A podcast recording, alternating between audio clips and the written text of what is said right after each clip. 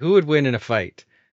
Dennis Quaid from Pandorum. So his character from Pandorum, who is like Okay. a captain who woke up out of hypersleep, Or or, was he? Chris Pratt from Passengers, who's a Oh. psychotic man who murdered Aurora and murdered Laurence Fishburne. This is a surprisingly close match because I would venture to say that the two characters that you just named are, in fact, the same character, Yeah, oddly enough. I I have a small theory write up I did for that that I'd like to present when you're done with yours. I was thinking the same thing. I was thinking uh, Pandorum is like basically a sequel to Passengers, the movie that came way later. Hello and welcome to the Popcorn Isn't Real, the podcast where we cover fan theories about all sorts of media, books, TV shows, movies, uh, video games. We take deep dives into any sort of fan theory, uh, any sort of alternate interpretation of your favorite stories. We do amazing research. We don't just like read comments off of Reddit. we trying to figure out what really happened or what might have happened. The person you just heard talking was one of our hosts, Storvald, and I'm the other host, Leif Eric. Some people can tell our voices apart, but most Mo- can't. Most people can't. I can. In this episode, we're going to be covering the 2009 sci fi horror known as Pandorum, uh, one of my favorites. Directed by Christian Alvart, who we'll be hearing from today. He has graciously agreed to be on the podcast and share share some of the uh, facts and tidbits behind the making of the movie. we were able to interview him, and you'll be hearing pieces of that interview throughout this episode. The legend goes that Travis Milloy came up with the original screenplay, and that screenplay was then specifically brought to Christian Alvart to direct because he was known to be working on a very similar film already. Apparently, it was titled Nowhere, um, and it was so similar to Pandorum that he was like, "Whoa." Oh, did did this guy like read my screenplay? What's going on? And then he was able to merge the two screenplays together, his own screenplay and the other one to to make Pandorum. And I would love to hear Christian Alvart's thoughts on this. I would love to hear the backstory on this. Yeah, that's true. Uh, it actually sounds more complicated than it is. Like we smashed two screenplays together, but it was actually for me, it was way scarier than that. I was meeting the producers of Pandorum on another project. We are talking about some of the Resident Evil parts and all that, and they really liked my movie Antibodies. And um, we didn't come together on anything, but then they sent me the script Pandorum, and I had actually worked on my Nowhere project, and I really had like the opening act and the final act for me was super clear what it needs to be. And it's very much like what ended up in Pandorum, specifically the waking up, almost like in a dream state mind of mine. I had this, how must it be? It must be so confusing and so weird waking up and not knowing what's going on. And what if it's longer and you, your memory is hazy and all that? You know, I just had this strong imagination and they sent me the script and the first act and the last act were very, very, very similar to my script to the point where I was like, I'm fucked now. Because basically, if I don't do their movie, you know, my movie, I can't make it because there's a record of me, you know, having access to their material. And if I do it now, they'll sue me. That was before I even made Case 39. So I've made one real movie and one amateur movie. So I was super young and I was like, oh my God, these big Hollywood producers sent me the script. So now my project is that.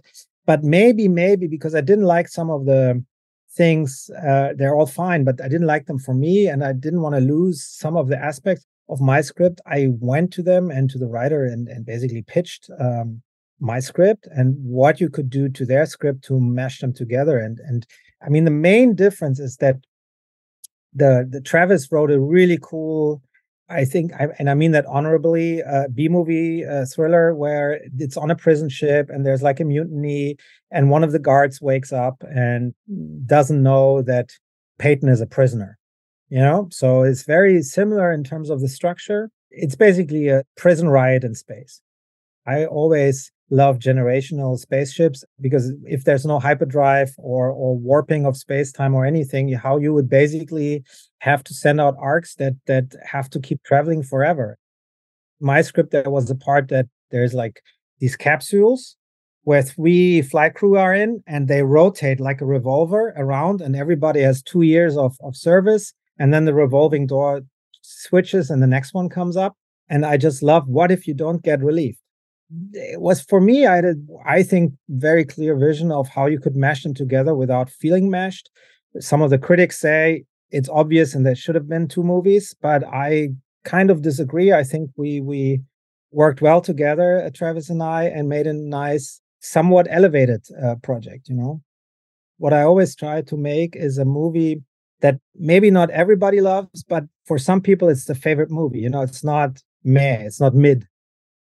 Pandorum is still the movie, even though it bombed, that has the most people coming to me that are really passionate about the movie.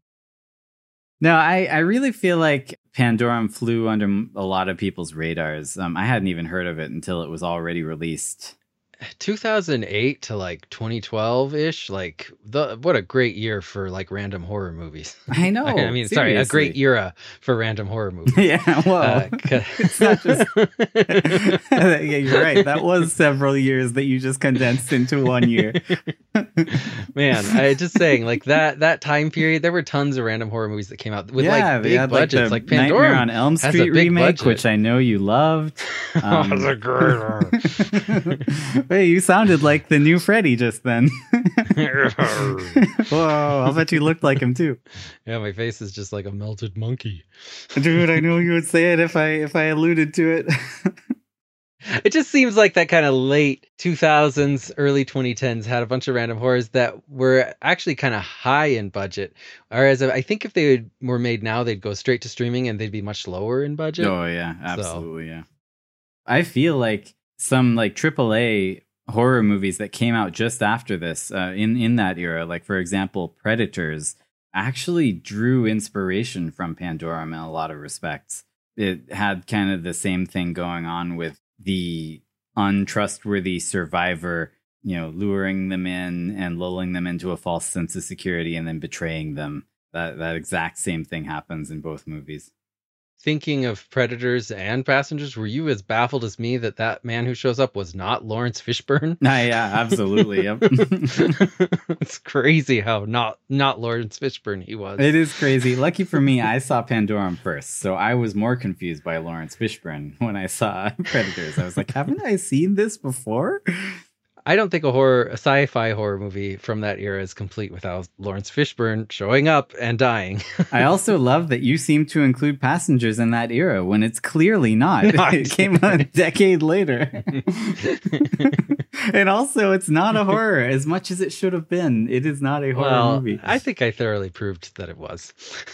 Go listen to our passengers episode.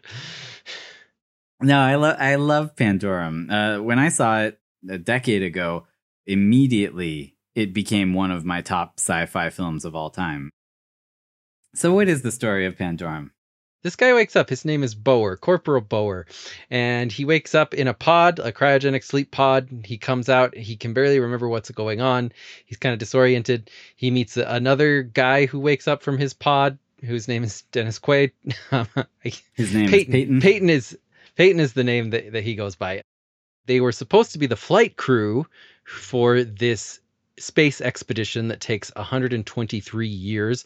They're transporting 60,000 passengers to the planet called Tanis that they're going to populate because Earth yeah. is is gross.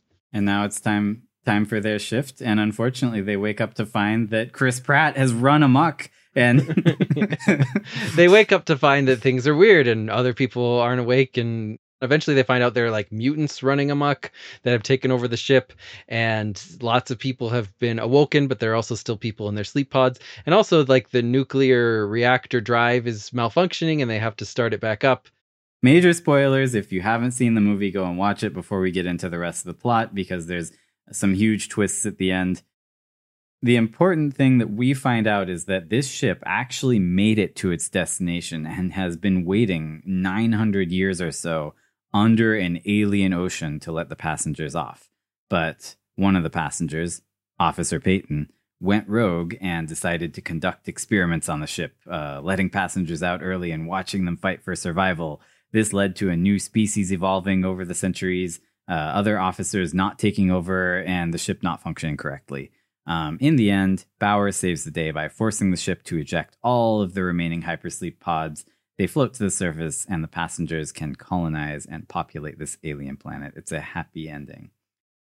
So you might notice that the title of the movie is Pandorum, but I never even mentioned Pandorum. Well, we covered the plot of the movie. You might be asking yourself, what is Pandorum? Why is this the title of the movie?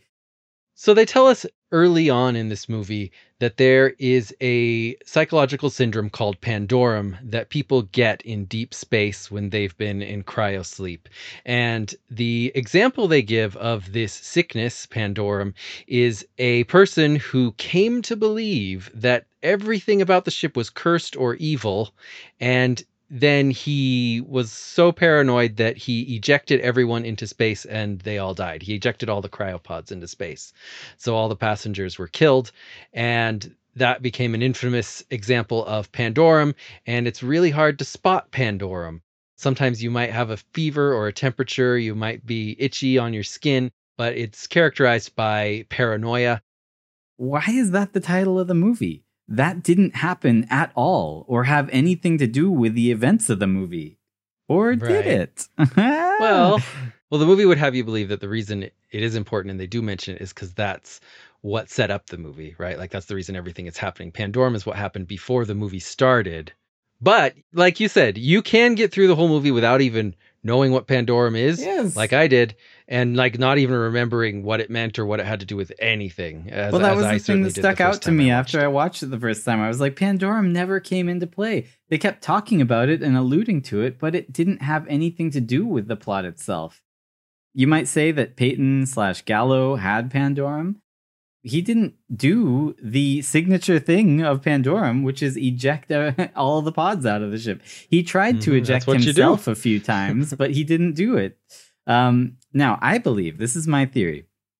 I believe that the entire movie of Pandorum was actually from Bower's point of view, that he was suffering the effects of Pandorum the entire time. Uh, I think he woke up as scheduled. I think he went completely nuts. I think he fought the crew, he fought the passengers, and his paranoid delusions kept him from seeing what was really happening. He came to believe that he was on a cursed ship of death and that he needed to get off and that he needed monsters. to get everyone off. uh, and eventually, I think he did. He ejected all the passengers from the ship in the belief that he was saving them, when in fact he was actually dooming them and also right. dooming humanity forever.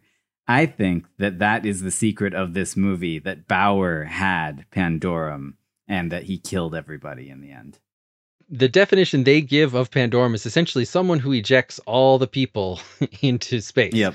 And that doesn't happen in this movie except at the very end when he quote Someone unquote saves everyone all the people by ejecting all the people the ocean and saves them. and ever since I watched this movie the first time, eh, like the instant the movie finished, I've been I, ever since then I've been wanting to ask Christian Alvart, the director if in fact, Bower was supposed to have been experiencing Pandorum, and this was not a happy ending, but a tragic ending of the movie. I think, um, you know, the theories should be somewhat supported by the text, in this case, the movie. And I think it would be very bad filmmaking if something that is in the head of one character ends with superimposition of text saying that this is Tanis year zero I think the text is not supporting the theory. I mean, there's many interesting theories, and some of them are spot on. But again, the, the kind of uncertainty where this theory is derived from, that's on purpose, because that's the one of the challenges for these guys is like, okay, I cannot trust myself. What I like is uh, today in, in in this world where the internet, you know, the truth comes harder to get by and to basically not trust yourself and try to logically deduce what is bullshit and where you have biases and where you basically might have going down the wrong rabbit hole i think that's interesting uh, even today almost 15 years later that you have to be able to check your own sanity from time to time. So pandorum is also known as orbital dysfunctional syndrome. How can i prove that he was suffering from orbital dysfunctional syndrome well, I'm going to go through the movie and I'm going to present all the evidence that I could find in chronological order, as well as just my thoughts on the movie as usual. Great. Strap into your cryogenic sleeping pod. Oh, I'm strapped in. Make sure you don't eject yourself into the empty vastness of space. The very first thing we hear is a message being transmitted to the ship. You're all that's left of us. Good luck. God bless. We cut to a strange hallucination of a pale lady all in white in a white room whispering, I love you, but you can't hear what she's whispering. You can just read her lips. And then Corporal Bower waking up from his cryo sleep. I think all of that was his coma induced dream. Um, I think that the message from Earth was a reflection of his worries as he uh, entered into cryosleep. I think that his uh, dream about his ex wife was also clearly a reflection of his worries. I think just the way that it's edited together, it makes sense that all of this is going on in his head. Uh, this movie is very much steeped in hard sci-fi. I love uh, when he wakes up that you can see like the extra layers of dead skin sloughing off his body. How do you pronounce sloughing? S L O U G. Sloughing with it with sloughing. The extra layers of dead skin sloughing off his body. Uh, his long nails, his hair, his beard that has grown. I think there's just such amazing attention to the details in this. He movie. shaves his beard with a laser razor. I wish I had a laser razor. It's so cool, dude. Me too. I like you wonder, have to like, very carefully not touch your skin to his it. skin. Would it shave his face off? Like, because he has to very carefully put it extremely close, but not touch the skin. yes, like it, it has to have like a focal distance, right? So if he moves it incorrectly, then it's just gonna cut through him. also, I have to note that apparently Christian Alvart has a director's trademark where he shows a character shaving in three mirrors so that the character wow. is visible four times in one shot shaving. I don't know. That's what, what cool IMDb trademark. says. It's pretty cool. it's half true. I, I had this shot in my first movie as a as a little I don't know inside thing. I redid that shot a few times, but I stopped the minute it showed up on IMDb. it's not your trademark anymore. I don't know. I read it 10 years ago or 12 years ago. It's been on there forever. And I said, you know what? If it's on here, I should not do it anymore. Why do I believe that he's experiencing Pandorum from the get go? Well, first of all, he is not just experiencing the amnesiac after effects of hypersleep. He is also shaking uncontrollably as he looks around the room and tries to get his bearings. Not only that, but you'll note that there are instructions within his cryo sleep capsule for what should happen, the procedure that should take place when you successfully wake up from cryo sleep. And it includes the nutrition tubes disengaging automatically from you, and then the spinal umbilical uh, disengaging, the door opening automatically, and you getting out of the pod. None of this happens to Bower. The emergency procedure, which is described underneath that, happens to him. It says emergency procedure. If the door does not open, then you need to do this. And it says take off your respirator, the the breathing thing, which he does. He he actually follows the emergency procedure step by step. It's really good. Again, the attention to detail in this movie is amazing. And then it says to find the emergency disengage button on the right side of the pod. And you can see he first he fumbles around with the umbilical on his back, and then he immediately reaches over on the sides of the pod and fiddles around until suddenly it disengages and then it says wait till the door opens and then manually remove the nutrition tubes from your arm. And I just thought this was really cool because that's how he gets out of his pod, doing the emergency uh, emergency procedure. But when Lieutenant Peyton wakes up later, you can see that it actually the entire procedure is different from when Bower wakes up. The door opens and the extendable robotic spinal umbilical it gently lowers him out of the chamber and then disconnects.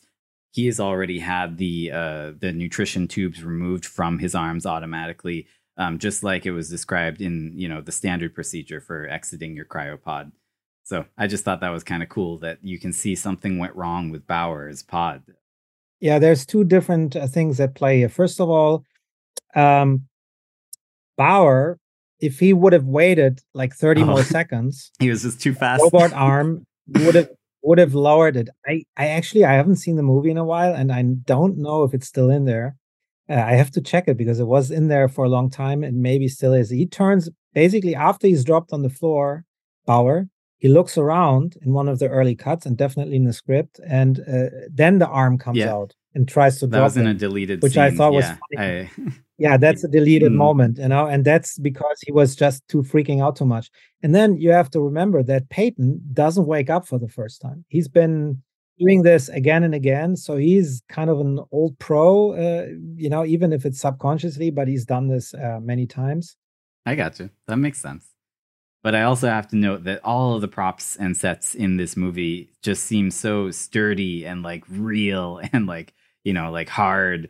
And also, they spend the ending credits just like showing you, look at all the cool props and sets we made. Yeah, and they're they're non CG, you know, you can see what's there actually. No, and the cool thing is like this feels like an actual ship that was built to last for generations. Like nothing seems fake or aesthetic. It's all industrial, hard, real, like solid metal.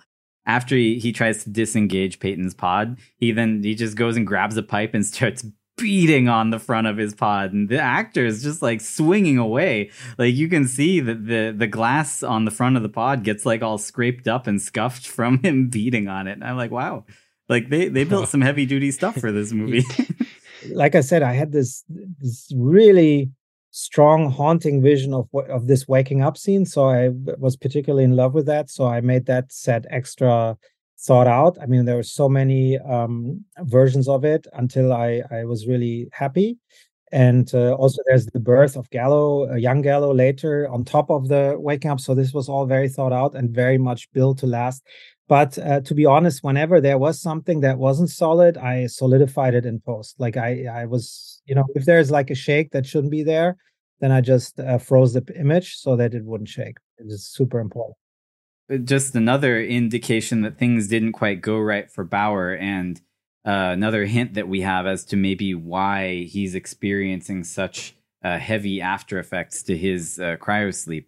Uh, when he is getting dressed uh, on the inside of his locker, there is a hypersleep disorientation recovery procedure. And it looks like what you're supposed to do after you come out of hypersleep is do 15 bunch of yoga. yoga. poses. yeah, but I'll very short we can point. only see twelve. I just want to point out but I think that he does not do them and No. he doesn't seem to recover from disorientation that quickly. exactly. Perhaps ever.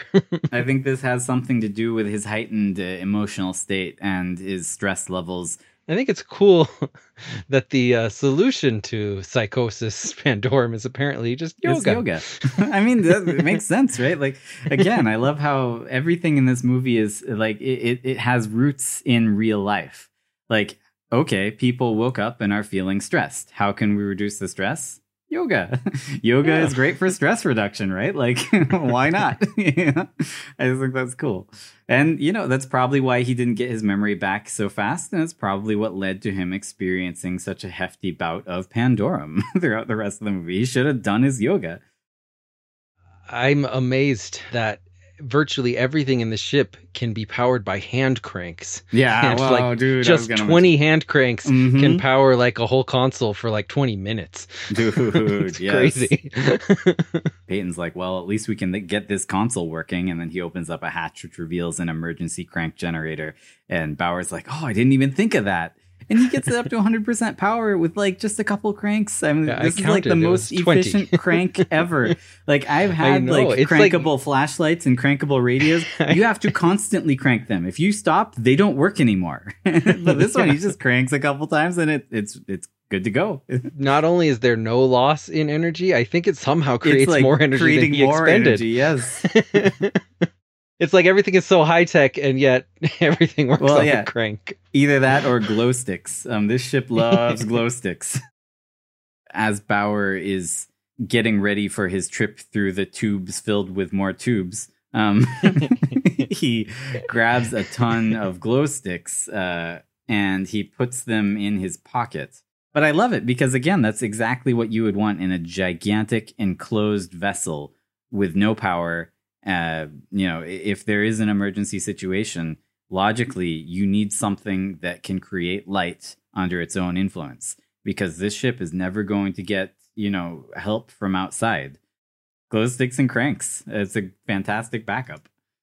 There's a lot of discussions uh, behind the scenes. What um, is too smart and what is too dumb for the audience you know and i was very adamant that it all has to make sense for us and we cannot cheat and all the technology has to work and all that stuff and i i almost dare people that think that it's dumb to discuss with me about all the plot holes because we were really really going into the science of stuff. Where's the power coming from? From your console. You know after hundreds and thousands of years how do you work it? So the whole design of the ship was not to look super sleek and super sci-fi but to make it durable you know like this has to hold for for thousands of years of traveling time so everything is not to make you comfy or to look cool it's to um, basically withstand radiation, withstand uh, stress. You know, the ship is supposed to land on the planet, which is a major thing for something so big. I mean, it's just uh, we a lot of thought went into all the science, even including the gravity where it comes from and all that. I was going to ask about that because I've always felt like that's kind of a bit of a plot hole. How they all wake up on this ship and they have gravity. Shouldn't they wonder where that gravity is coming from? No, it's a class. When you look at the model, there's rotating okay, sections yeah. of the of the uh, ship. The thing is that yes, there's gravity because I mean, spoiler alert, but they're on the yeah. planet. So there is gravity, but the gravity is not always towards the floor, and that's why sometimes some uh, uh, stages are built uh, with an angle or um, you know sideways because you know there's something wrong and if they had not so much stress and more time to figure it out they would yeah. actually deduce at some point they must be on a planet but be, but because they're being chased right. by monsters there's no time yeah during those scenes they have a lot of other things on their mind than, than the gravity they have a different gravity of the situation peyton the supposed commanding officer there are a lot of hints that he is not who he says he is as he is, you know, kind of like rolling around on the ground and, you know, just kind of getting his bearings, um, eventually he gets up and kind of heads over to his locker. Uh, they flash Peyton's tattoo at the camera, and you can see that it says FLT 04 012. Of course, Bower's tattoo we saw earlier was FLT 005 015. Bower explains later on that 005 stands for Flight Team 5. And he does this as he shows his tattoo to Peyton to verify, you know, not only we are on flight team five, but also verify his own identity to Peyton. And I think this is just fantastic because after Bower shows his tattoo to Peyton, we feel like we have verified both of their identities. We feel like, oh, yeah, okay, these guys are on flight team five. We know that. But really, only Bower has ever validated his own identity like I said, you see Peyton's tattoo and you can see that it has the wrong flight number. So literally anybody who's just paying extra attention might, you know, already from here be able to figure out that something's wrong and this guy is not with the right flight team. When Peyton is looking through his locker, he squints confusedly at the picture of his own wife, indicating that he's like, Who in the heck is this? like, I don't know her. And then as he's getting dressed, he keeps fiddling and fiddling with his wedding ring, like trying to push it onto his finger, and it's not fitting right because it's not his wedding ring. They're, yeah. they're just really, really good tiny details that this guy is right. absolutely not who he says he is, but he doesn't quite know it yet because he's also right. experiencing a little amnesia. And that is another cool thing that I like about it that the main bad guy isn't the main bad guy for like the first half of it because he doesn't. Well, he, he doesn't even he know he's the main guy. The bad he guy. Thinks yeah, he's he Lieutenant thinks he's the commanding officer. Just if you pay attention, and of course, this is a testament to Dennis Quaid's acting ability. I was gonna say, so this is a weird random thing. You kept saying how much you love Pandorum, and for some reason, I kept wanting to say that's just because Dennis Quaid is in it, and I was like, why do I want to say that? And then I remembered it's because I believe I was watching Enemy Mine with oh, dude. at some point. Wow. and, I was going and, to watch that to prepare for this. and I didn't. Um, mom said something about she kept saying how Dennis Quaid, like she's like, oh, he just reminds me so much of Torvald. He's like, Whoa. A, he he seems so much like Torvald to me, like Torvald when he's older. Dude, that's so weird because like when Dennis Quaid like gets the console running by cranking the generator and uh, Bower is just like blown away by how smart he, Peyton is.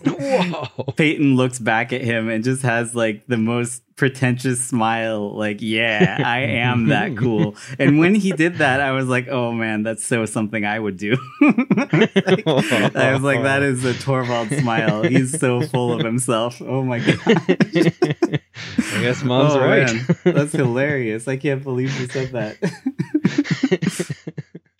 But no, this is a testament to his acting ability because um, you can see as he starts kind of like trying to take control of the situation and giving orders to uh, to Bower, who is you know being a good soldier and faithfully waiting for orders. Uh, you can see that Peyton's struggling with everything he asked Bower to do. He like he's not quite sure, and he's kind of trying things, and he's like making it up as he goes along. And he's like, "I should be able to do this, but I don't feel like a commander for some reason." because he's not.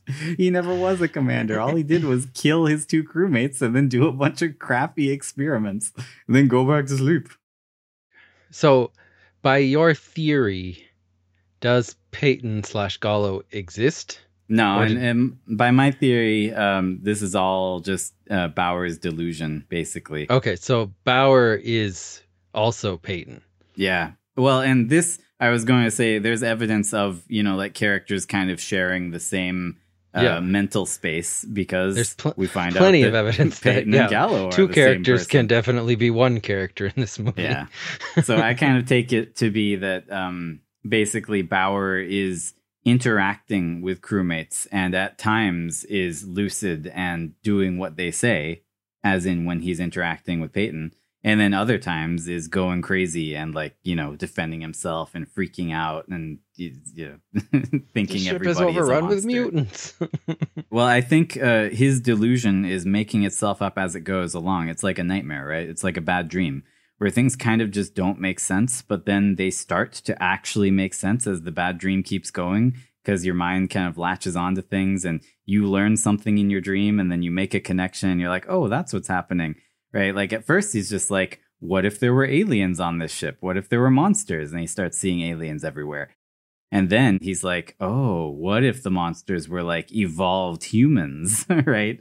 And the delusion just grows from there. Bower makes his way through the tube filled with tubes. He starts to freak out. Basically, he's getting claustrophobic. The cool part is that uh, he's having a panic attack, and Peyton over the over the radio uh, calms him down with a legitimate anti-panic attack technique, um, where he makes you a joke. when someone is having a pan- uh, panic attack, you ground them by saying something that is humorously ridiculous. Peyton says, This might not be the best time to tell you, but I got the door open. and then Bower's like, Are you kidding me? And he's like, Yeah. and then as they laugh, Bower visibly calms down, uh, which is, of course, excellent acting, but also excellent writing. I thought that was really cool because that's a legitimate technique. Uh, if you find someone having a panic attack, tell them an absurd joke and it might help them to kind of ground themselves in reality. Another technique that I know from experience is you can turn on quote unquote calming ASMR music. And it's so creepy because it's just like disembodied voices whispering to you and you can't quite hear what they say. The person having a panic attack just starts laughing because it's so stupidly creepy. I love ASMR music. it's so It's not good. music. oh, it's so good. Uh, there's actually some really cool, unnerving things that very subtly feed into the psychological idea that perhaps none of this is happening throughout this movie. And that's the way the ship connects together. Mhm. It makes no sense to Yeah. me that a ventilation tube full of tubes would lead into a To shoe a locker. Boot locker. Which- yeah, it leads yeah. into a locker. There should no, there should not be ventilation there. There- There's no need. It's it's a storage space. And the other time that I think is really cool is when after he meets Man, the the Vietnamese guy, he's walking down a hallway, and then the hallway comes out in a large storage container.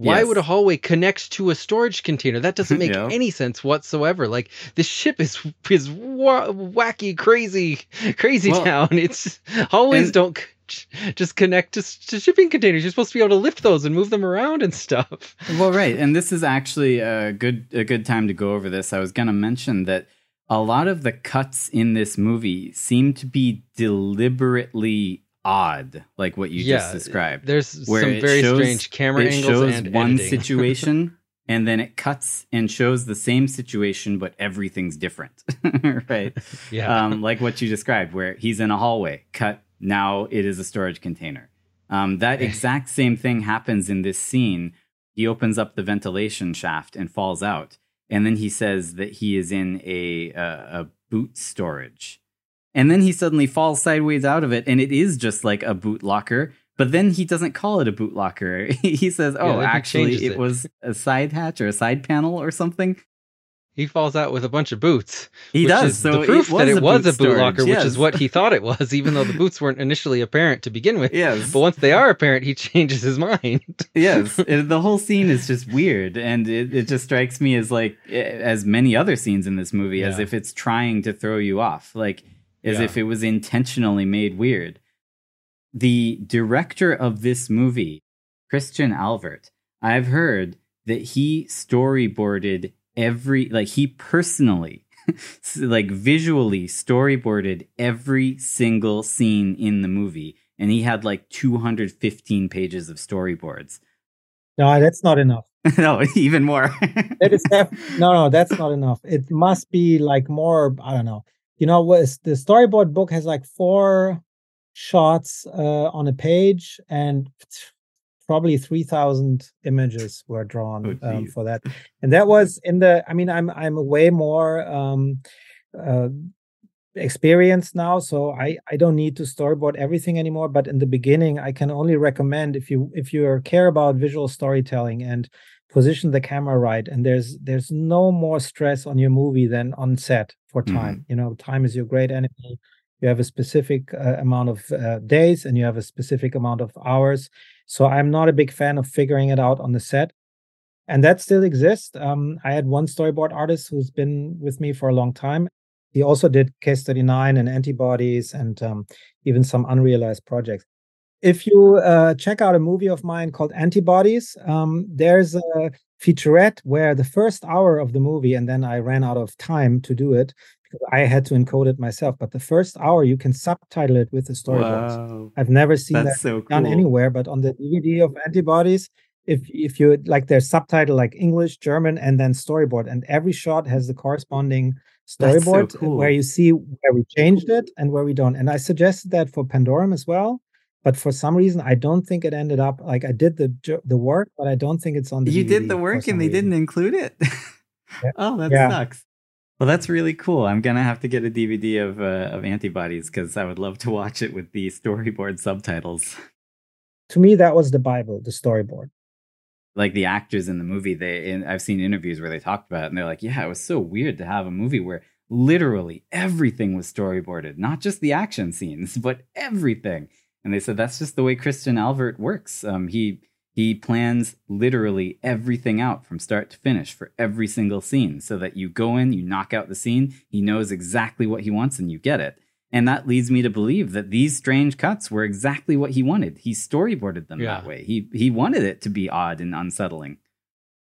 Because no director minds being compared to Kubrick. Yeah. Um, I would Dude, compare that Christian. Alvart to Kubrick in that uh, The Shining does this exact same thing, where if you pay attention to the rooms and the cuts and the hallways in Mhm. the hotel in the movie The Shining, The uh, they don't make any sense. You, if you try Yeah. to draw like a map of of the floor plan, none of it really makes any sense. And you know, supposedly that is done intentionally to make everything feel a little dreamlike and Mhm. not real. Dude, and then you know, decades later, they might take that uh, hotel and use it in a very similar movie to this called Passengers. They might put that hotel yeah, it all fits together. Wow. Throughout the movie, Bower meets three survivors a German woman named Nadia, a Vietnamese man named Man, and uh, a, I think he's a cook, but he's a completely insane, crazy, dangerous cook named Leland. The interesting thing here is that none of these survivors' names are ever spoken through the entire movie. You That's only learn you their names. the German lady. yeah, German lady, the Vietnamese guy.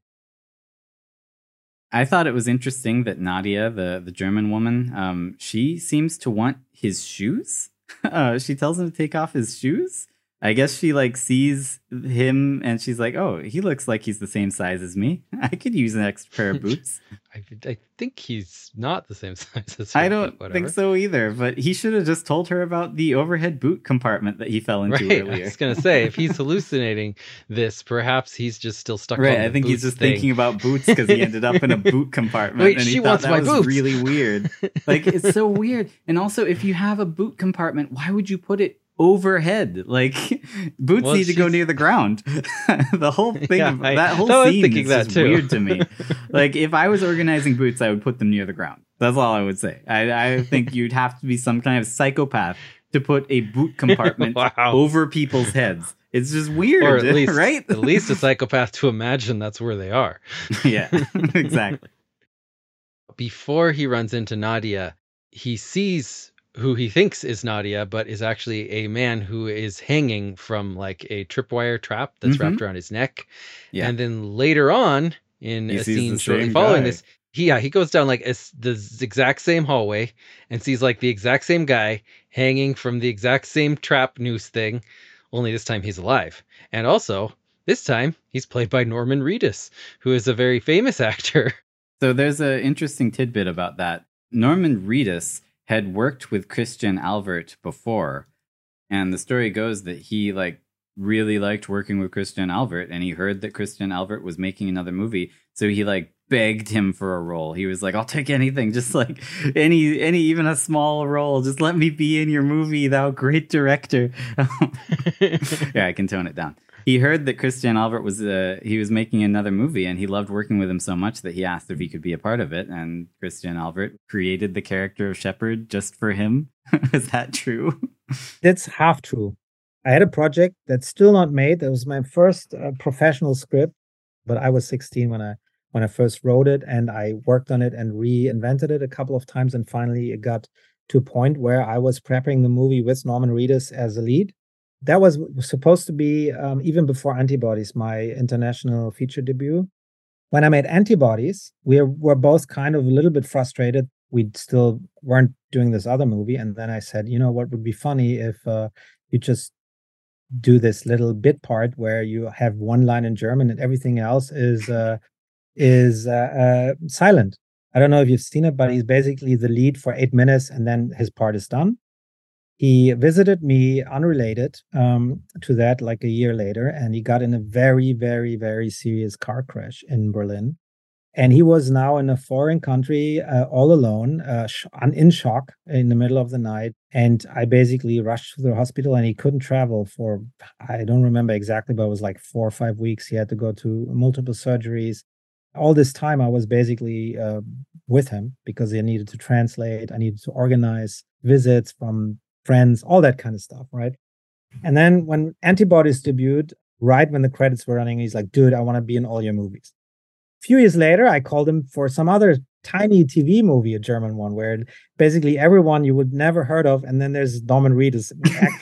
you know what his his fee was? He's like, I do the scene, I fly over, but only if I can do the scene with Romeo, which was my dog that he loved. You know, it's like I do the scene, but only with Romeo. So, you know, there's a scene in a German TV movie that I don't even have a copy where Norman Reedus is acting with the dog. So that's fun. And then on Pandorum, I didn't make up the role. The role was always there. And he doesn't remember it because I talked about this again with him a few years back when he was already in the middle of Walking Dead craze and he was like remembering it differently.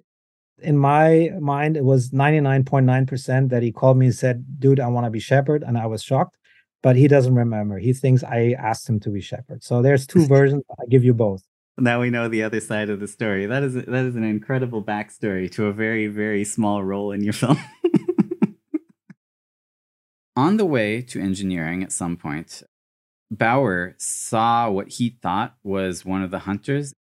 When he sees that guy, he starts shaking uncontrollably again, which is another symptom of Pandorum.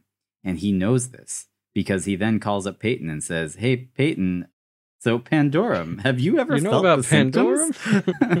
no, he Yeah. specifically asks, "Have you ever felt the symptoms?" Which to me is like, I'm feeling the symptoms of Pandorum, right? Like he, he's telling him, like, Right. "Hey, so you know how it feels and when then you get Peyton is just right?" like, "Whoa, Pandorum! Why would you even bring that up?" And then uh, Peyton tells him the story of the Eden, the biggest effing catastrophe in space travel, the flight cautionary tale from hell. This is where we get probably the most descriptive uh, descriptions. Shoot, that's good. I- this is, Keep going. This is where we get like it. probably the most. Uh, because she's little and small. yeah, well, this is probably where we get the best description of what Pandorum actually is. Uh, Peyton says two years into their shift, one of the officers had a psychological breakdown. The doctors referred to it as ODS syndrome, but the pilots, we call it Pandorum. Drove him insane. He became convinced that the flight was cursed, evil. And then Bower says, What did he do? And Peyton says, He evacuated the ship. He launched them all into oblivion. 5,000 people sent to their death with the push of a button. Which I why why- do they have a button to shoot all the hypersleep pods into random directions Well, into space? I've I have actually heard a lot of people ask that question and even cite that as a reason they didn't like this movie.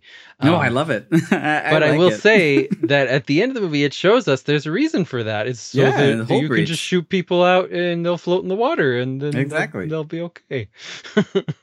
And in this situation, all these people are asleep. They literally can't do anything. So if, for example, the ship's like on fire and exploding, yeah, it could be useful to have a button to eject them all. What do we know about Pandorum? It causes people to be irrational, to have psychological breakdowns, to be paranoid, and then to cause the ship to shoot all the hypersleep pods out into space. That is that, that's, That's not just something that happened once. That is a key symptom that happens with Pandorum. It is. Why else would they have included it? Yeah. It's around this point that Peyton meets Gallo, a figment of his imagination, in the slime tube. I love that slime tube that Oh, he emerges tube. from. Um, Just where you, you birth another version of yourself in your That's own mind. pretty pretty Comes cool. out of the slime tube. Corporal Gallo turns out to be much like the popcorn. He is not real. I actually like how they very slowly clue you into Yeah, they make things the just weirder and weirder and weirder. Where first he's, like, naked. love it. and just shivering, and you're like, okay, but then he And then he's, like, lucid, angry. he's like evil. Yep. And then the next scene, he's randomly wearing a outfit with Yep. the big name tag Peyton on Peyton. the front.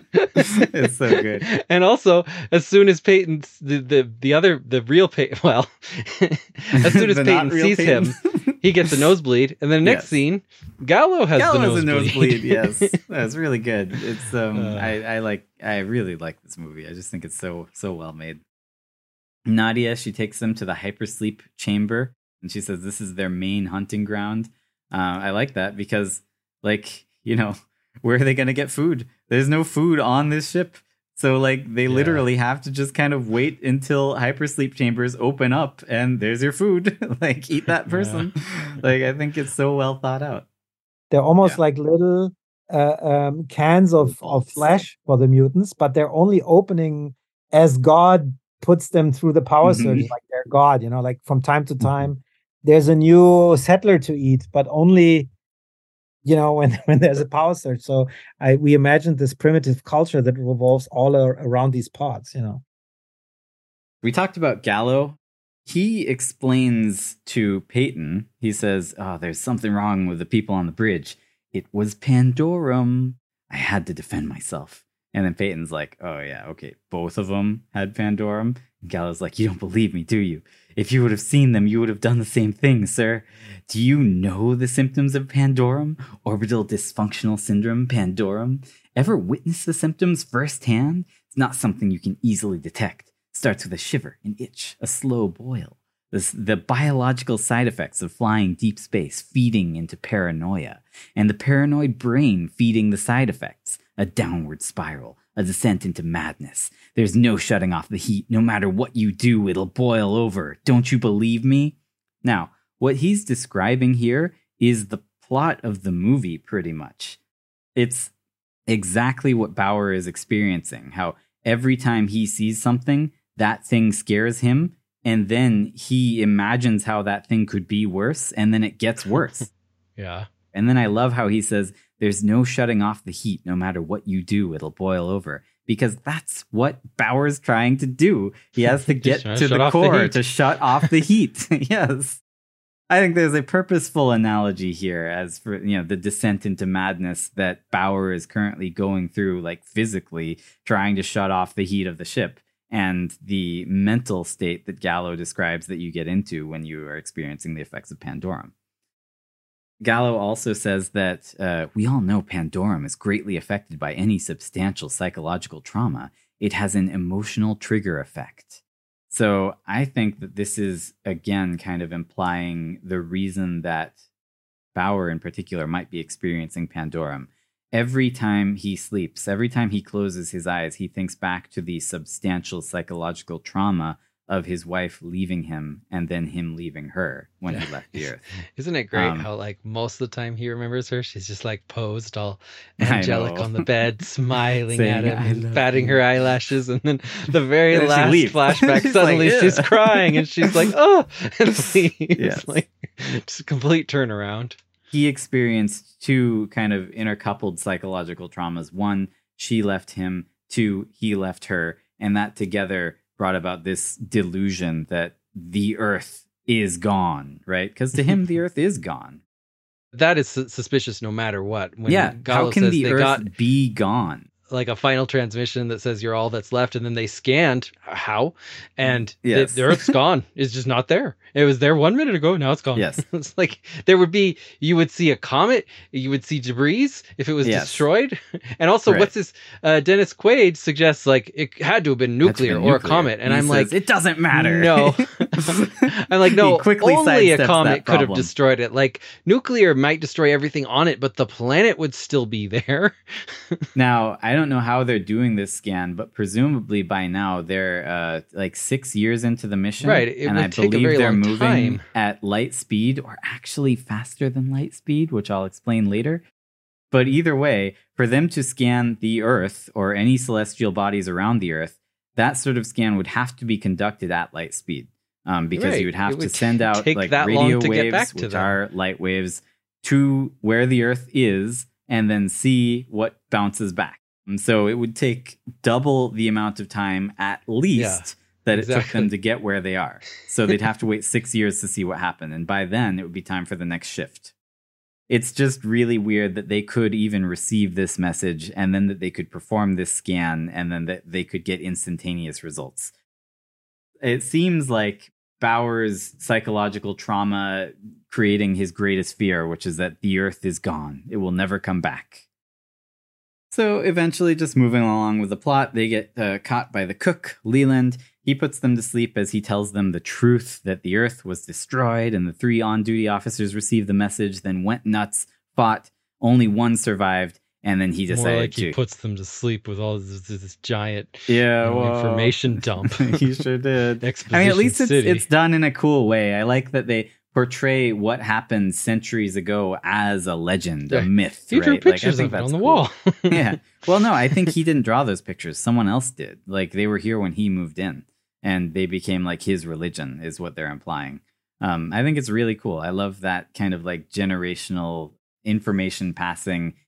These three officers received the message that Earth had been destroyed. They fought each other. One of them survived. Instead of going back to sleep, he decided to carry out evil experiments on the crew and passengers, uh, opening pods, uh, to provide food for the species that he was breeding them into. And then he got bored and went back to sleep. I love the scene because the mythology behind Leland, the cook, is that he doesn't.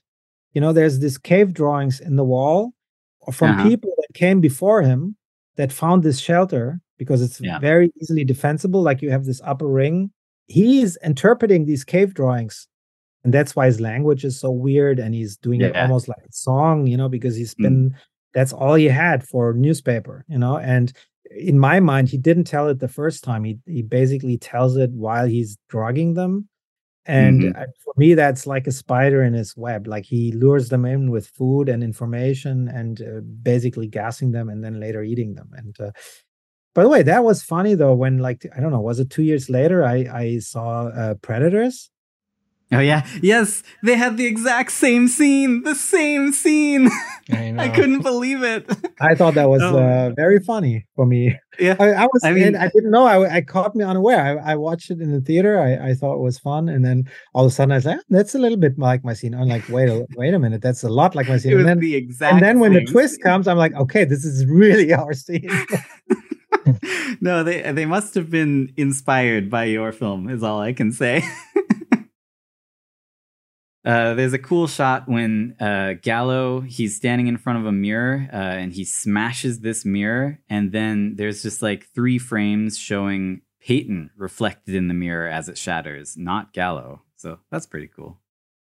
Bower convinces Leland to work with them. They all get out. They all decide to go after the reactor together. Bower has to crawl over a pit of sleeping hunters, uh, sleeping yeah. mutants, which it's pretty cool how they sleep. Isn't I thought it was a cool scene. Yeah. well, and again, this is uh, alluding to how uh, we should get Brita on here, but this is alluding to how archaeologists uh, believe that like ancient humans would like you know nest together. Um, that like to keep each other warm, they would basically just sleep in massive bundles of people. But I do think it's a little weird how like they're crossing a bridge. The bridge breaks. Man holds it up. Boy, yeah, he's a he's a man. he just like holds it up with one arm. He's like, I with will hold one arm. He holds up metal bridge. It's a big metal bridge. That would be heavy mm-hmm. enough on its it own. Would, as and as we see, it as is much as like a car. but he's yeah, holding up with two people like on it. Thirty people well. when it falls, and they die and uh yeah so like he's holding it up and nadia's on it and bower is on it and then bower for some reason is like I don't know how Nadia predicts he's going to do this because it's stupid. She's like, "Don't let go," and then he and lets like, go. I'm letting go. I'm like, I think we're supposed to assume he did that to help man, assuming man couldn't hold it up. But I'm like, dude, if he can hold it up at all, I don't think your weight matters, right? Yeah. Like, like he could have kept holding that up for a while, as we see. Like he could have kept holding it up forever. He just drops it just to help them. mm-hmm. No, he's so cool. I love man. And then he one v ones the baddest of the bad guys, the guy who we've been seeing through yeah. the whole movie uh, he takes him on and he beats yeah. him, and I'm just like, yeah. oh, he's so cool. Usually, I don't love worlds where everybody can kind of do martial arts. So you hired an MMA fighter? no, but I was thinking, you know, this is a few hundred years from now, you know, and uh, already we are doing so much uh, self actualization and self improvement online, and everybody takes so much care about how their body is built and how they learn self defense. And like, you know, in this future society that is so overcrowded and is so dangerous, of course, they would all learn these kind of techniques. It's nothing, for me, it wasn't, Like, they're all civilians, but they have some fighting moves. The guy he beats is like the leader of the hunters, the strongest hunter. We've seen him lots of times. He's dangerous. Mm-hmm. He's bad news. He's the boss of the movie, and he's yep. beaten by man. Man takes him on one on one. It yeah, took three of them to kill like to a kill grunt. that other random dude. Yes, this is the chieftain here. you know, this is the boss, and then he dies fighting a kid. Exactly. That, that that's that's where I'm going with this. First of all, he is also like he's literally sacrificing himself for the greater good right here. So it's actually okay to kill him here. Yeah. Because he is doing it to lead this army of hunters away from yes, people who so are fixing the reactor the so they don't all die. Fix the reactor, yeah. right? So, so, it is cool. actually okay to kill him here, except that he wins, which is cool because he's awesome. And he beats the boss of the whole movie. And mm-hmm. then to do a surprise kill seconds after that like it's a callback, but what is it saying? He wanted to kill that baby earlier, and they right. Nadia stopped him, which turned out to be a bad idea then. yes. And then he sees the baby again, continues to not kill it, and it's also a bad idea. like it's it's like they wanted some sort of small arc here, but I think that the message is like compassion is human nature is uncaring, right? Like nature doesn't give a crap. And these things are just evolved from nature and they don't care about you and they're just going to do their thing. And, you know, if you show compassion, it will come back to yeah. bite you. I think more likely this represents the strong, self sacrificing, sympathetic part of Bower's mind being killed and he goes totally psycho after this because he doesn't have his conscience, which he couldn't for me. understand anyway because it speaks a different language than he does.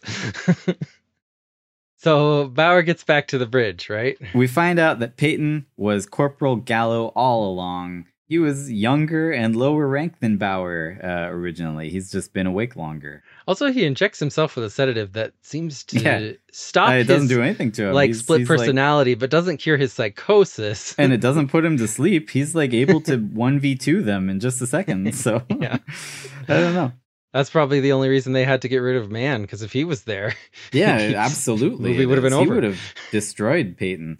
But I really love how surprised, like how genuinely surprised Peyton is when Bower announces that uh, he says, You're the one who received the final transmission. You stayed awake. You broke the rotation. You killed your crew. And then Payton looks up with like puppy dog eyes and is like, huh? How, how the hell would you know that? Which is a good question. How would he know that? Like he might have guessed a lot of stuff that was going on, but not that. like It's the. I think it's supposed to be that he somehow gathered that from the story Leland was telling, which no, and makes sense from a viewer perspective because we got hints along the way. But if you just listen to Leland's story, it actually doesn't make that much sense. No, like, yeah. like if you're just listening to it, I Leland's don't think like you, insane ramblings. he told it in a really he heard weird, as like he was God being came on and and God went back to sleep. like Yes. it's it's like a religious sermon. It really feels like a religious or a legendary experience that he's. That guy was great. He's been a, a kind of a small time struggling actor for a long time, and Pandorum was a big turning point uh, for him. For me, it's uh, very tragic that he died, but I'm also happy that uh, that he had such an interesting time because we shot this in Germany at Studio Babelsberg, and he is from LA and he traveled here, and he used to be homeless for a while, and then he picked Wow. himself up. He got into acting, and then he won the casting against some big names, and he was so into it that he felt like this set has to be lived in for him because he's supposedly lived there for a long time. So he slept in the studio in this in the set to live there to, before his big scene. He slept on the set. Yeah, for like three feet. And you know these sets are huge. Like they're in big, big uh, factory-like, Yeah. uh, you know, buildings. Super scary. I I bet. Yeah, like that'd be so creepy.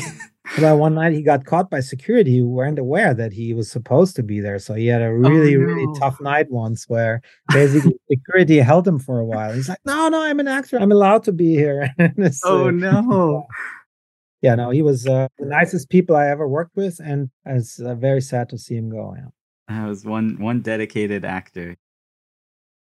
Payton reveals to them that there are no stars outside. Uh, something's really wrong. Like I think that maybe Payton believes that they have reached like the heat death of the universe and there's no yes, stars that left. Seems to be what he believes.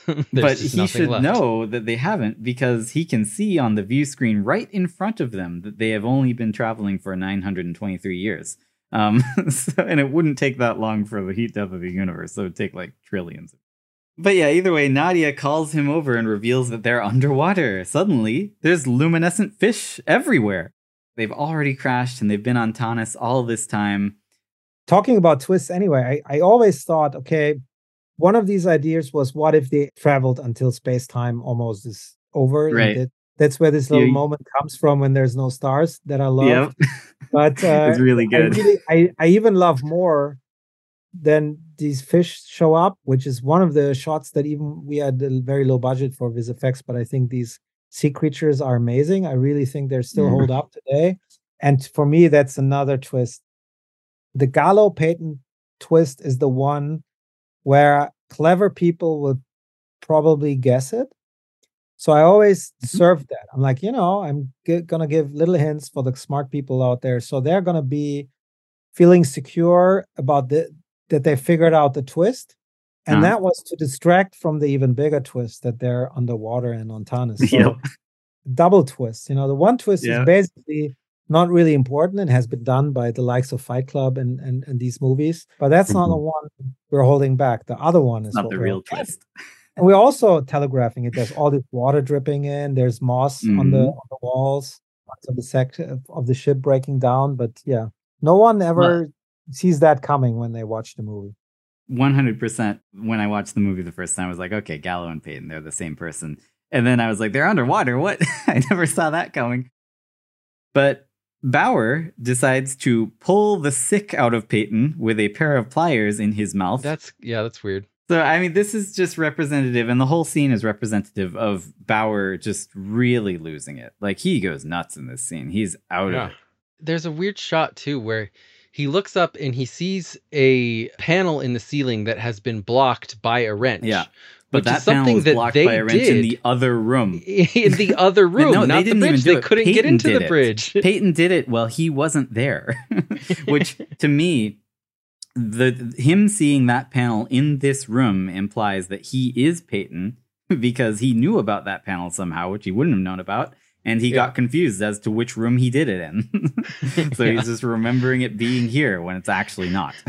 And I really like how he's imagining that these creatures, this is the best evidence that they don't Yes. really exist. These creatures Absolutely. are coming out of like like computer panels on the wall, Yes. which they couldn't be coming no, out of. it's a computer panel. There's nothing in there. And then It's they do come out of it, but then it flashes and it shows, oh, they're just like burned wires. There Well, were no he monsters. shoots it. He shoots the monster, and then he sees what's really there, and he just shot a computer, and he's like, "Oh crap!"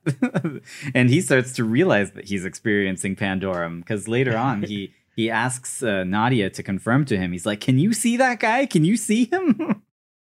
we can see a view screen that Payton put up to show them how long they've been traveling. And this is the interesting thing. It stops at 923 years.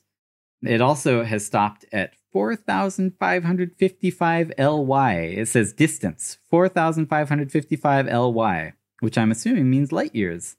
How could they travel 4,555 light years in less than 923 years? Unless they're traveling faster than light.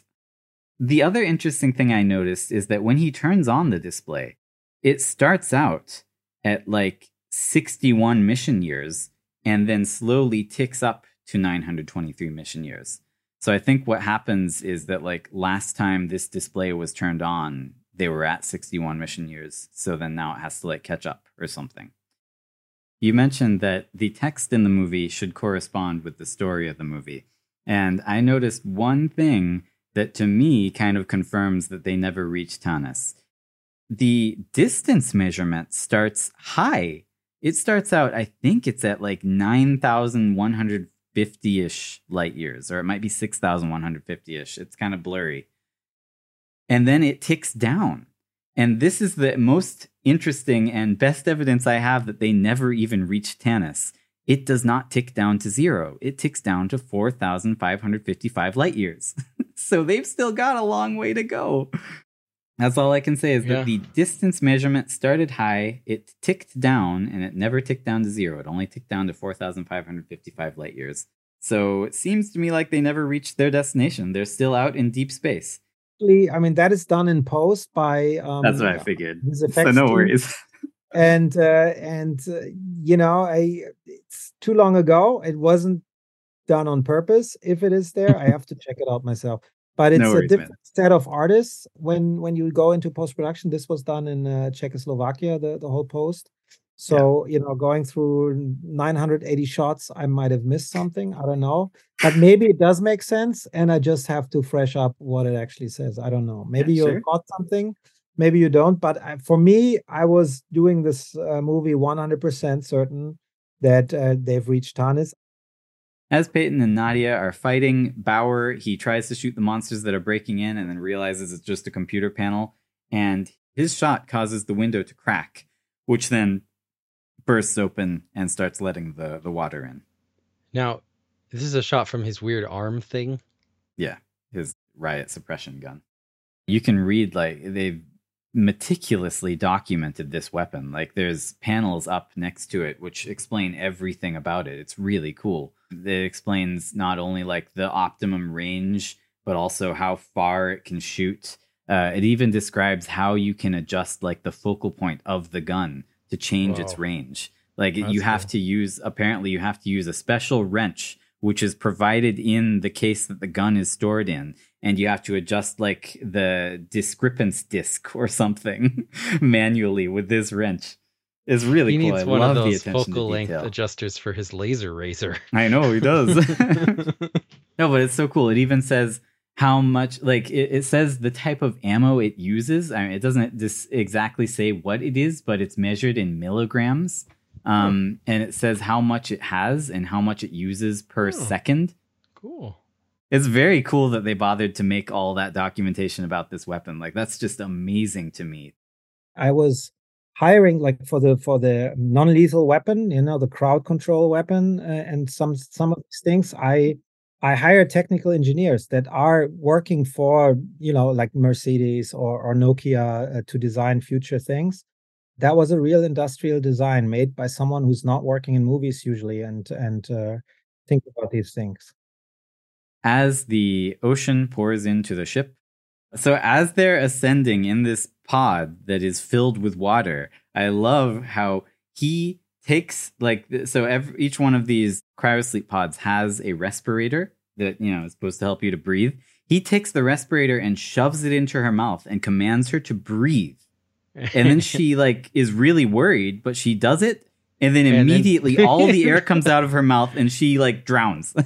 And, and, so that respirator is not working. And it's not yeah. working in universe. Like this isn't a mistake because then he looks at the tubes and starts fiddling with them frantically and looks at her and his eyes are wide with horror and he's like oh no i just killed her.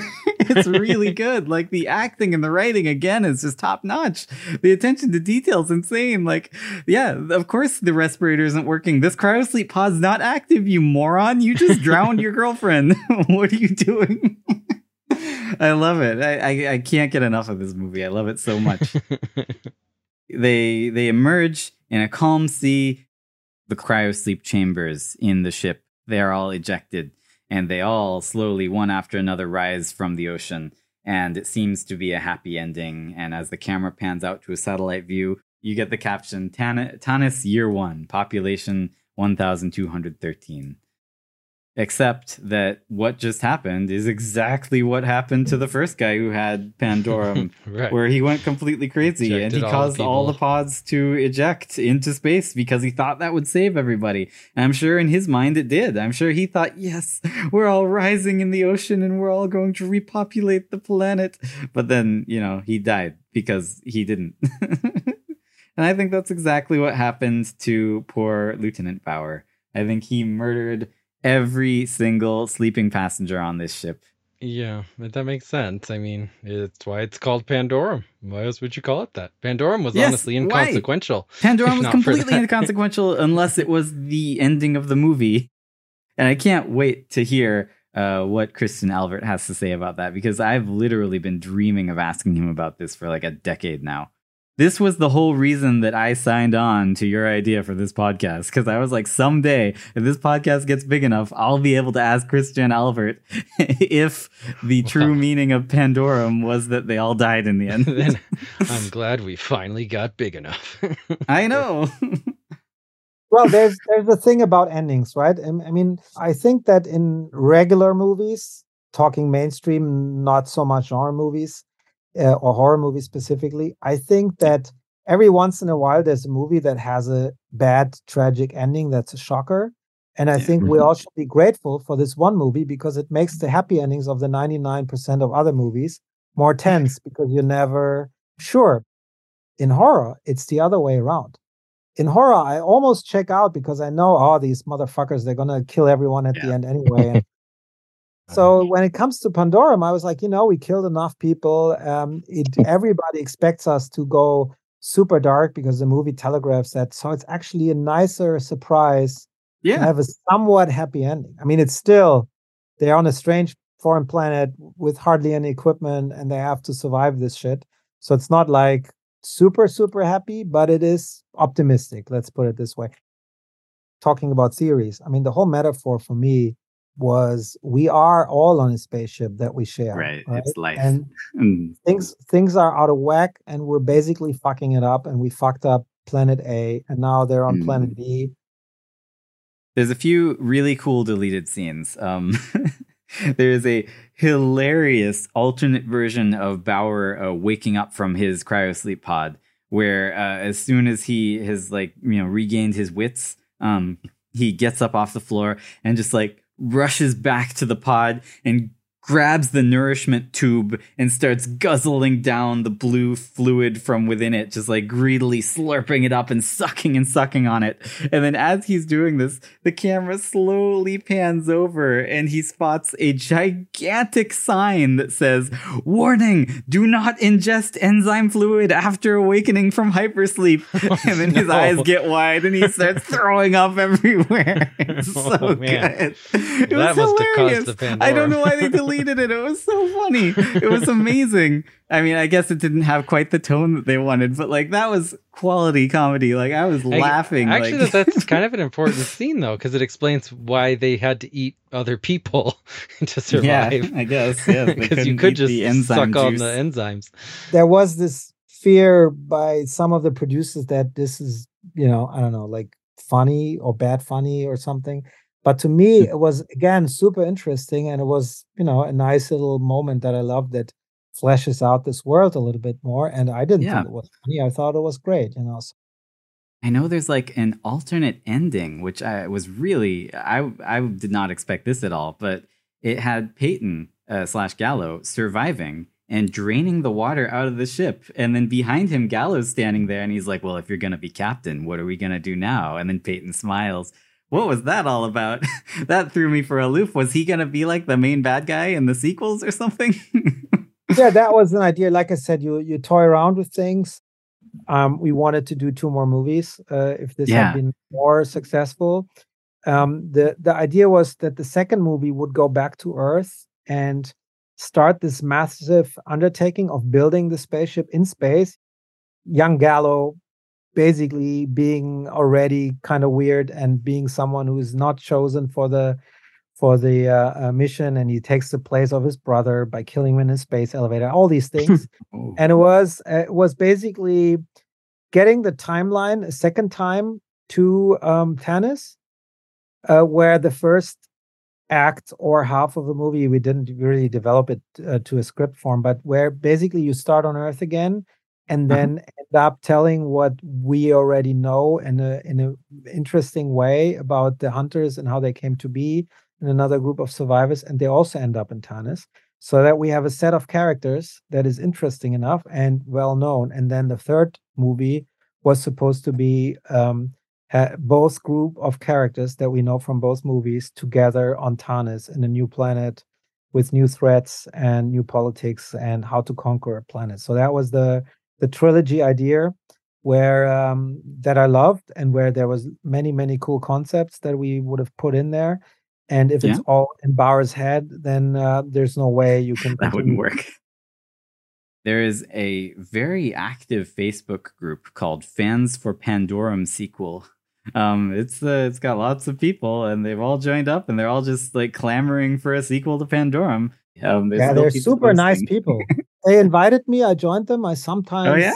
post on it. Uh, so you know, under my real name, so you can find me there. And you know what it turned into in the in the beginning? They were enthusiastic because there were some um, examples of fan movements reactivating or re- rejuvenating um, projects. You know, so they were trying to do that in the beginning, uh, which didn't pan out. Uh, but Yeah. It basically is still a nice group of like-minded people that recognize each other through Pandorum, but they recommend mostly other movies, books, TV Yep. shows right now for fans of Pandorum, and I think that's a nice thing. Is it true that your your daughter was turned into a monster for for Pandora? Yes, the greatest monster in Pandorum is my daughter, who is not a monster at all. She's uh, she's actually a, a part-time actress still. She's a, she has a big part in Slow Burn. Uh, that was her first role, and she I didn't know she was going to show up at the casting. She just went on her own because that was a kids casting because we needed kids to be in these uh, costumes, and she just went. And she was really, honestly, the best one in this in this casting. And I didn't think so myself, but my AD who did the casting came to me and says, "You're not going to like this. Uh, the one I think is the best is your daughter." And I'm like, "Oh, I have no no problem with it whatsoever." But she did long hours in makeup and is very hard to do that. And uh, she was also a little bit disturbed when I told her now to eat the guy. you know, she she was fine. I mean, she was like nine or something. You know, Yeah. she's really young. I I was super proud how she did it. I think that's one of the best scenes in the movie is when she kills Manh. And she's just super creepy. And that I mean the way she tilts her head and all that stuff, she she She's had good. an act for she had an act for it. I don't know. She was really cool. Yeah. So there is another theory that I thought of while watching this that uh, Pandorum is a prequel, midquel to Passengers. If you don't know Passengers, uh, it's a movie that we covered in the past. That was a good episode, so you should listen to it. Yeah, um, it's a it's one of my 2016 film episodes. with Chris Pratt uh, and Jennifer Lawrence, and it's about a guy waking up alone on a ship. It's it's very similar to Pandora. Okay, so here are my evidences that this could possibly even be the same ship. The ships look exactly the same. They look It's a long cylinder same is ship. circled by sharp, round Mhm. things. I Yep. don't even know really how to describe them, except that it is, it's just yeah, circled by these weird spiky arms. Both the ships look like that, and that seems a little odd to me. The Pandorum ship is called the Elysium, and it's going to Tanis. The passenger ship is called the Avalon, and it's going to Homestead 2. Now, Elysium and, eh, Elysium and Avalon are both kind of like these mythological, similar kind of sounding names. And Homestead 2 is clearly a nickname. They could the planet could honestly or like be a scientific Tanis. designation, right? yeah. the planet could be called Tanis. We don't know. Now, interestingly, though, the Elysium, its travel length was supposed to be 123 years. The Avalon and passengers, its travel length was supposed to be 120 years, which is Ooh, pretty that's too similar. close for comfort. now, yeah. supposedly the Avalon is only carrying 5,000 passengers and the Elysium was carrying Yeah. like 60,000. Well, there you go. It can't be the same. How are you going to reconcile that? well, I mean, by the end, it's only like 1,200. Maybe just uh, another oh, you're right. 6,000 died. There's not even 5,000 people. they were planning for most of them to die. It was like, they were like, well, we know they won't all make it, so we'll just say 5,000. But I, I think it's just, I mean, there are obviously ways to prove this this thing false, but I think it's a fun thought experiment to just sort of imagine it if you've seen both, because there are just similarities with like they wake up and oh, somebody's been trying to break into the bridge. And then you see it from Chris Pratt's perspective in Passengers, and he was spending most of his time trying to break into the bridge. You could make the argument that Chris Pratt from Passengers woke up, he did his thing, he woke up Aurora, eventually killed her, as we proved, put himself back to sleep. But they had kids, and their kids just kept, you know, inbreeding and turned into mutants and ended up destroying the ship so it doesn't look nice anymore. And then when Uh-oh. other people wake up, uh, you know, like at the end of Passengers, when all the people come out, the, the ship is like, you know, covered in Overgrown. it's overgrown. yeah. I think that's the good evidence that the ship changed. And it's possible the rest of it looks all like dark and murky Yeah. and, and drippy. And They just and also never went to those sections. inbred the children are running around hunting people down. So, Yeah. uh, which is kind of the plot of this movie. Dennis Quaid woke up and then went back to sleep after ruining everything. You know, that's that's what Chris Pratt could have done. There is. You know, whether or not anyone's willing to admit it, I can see where some of the ideas and concepts and even like shots and like cinematography uh, in Pandorum have influenced, like I said, big budget like Hollywood movies, um, like Predators and uh, pa- Passengers, um, and even other Oh, other sci-fi all P movies, movies. borrowed from this. yeah, Pre- Predators, Passengers, Pandorum. Pandora. Oh man. anyway, I just think that it shows that, you know, even if it might not be the most well known sci fi movie, and even if it didn't have the reception that they'd hoped for, um, it is legitimately a very good sci fi movie. Um, and it deserved to, you know, make a lot more money and make a way bigger splash than it did. So if you Yeah. haven't seen Pandorum, you should go see Pandorum.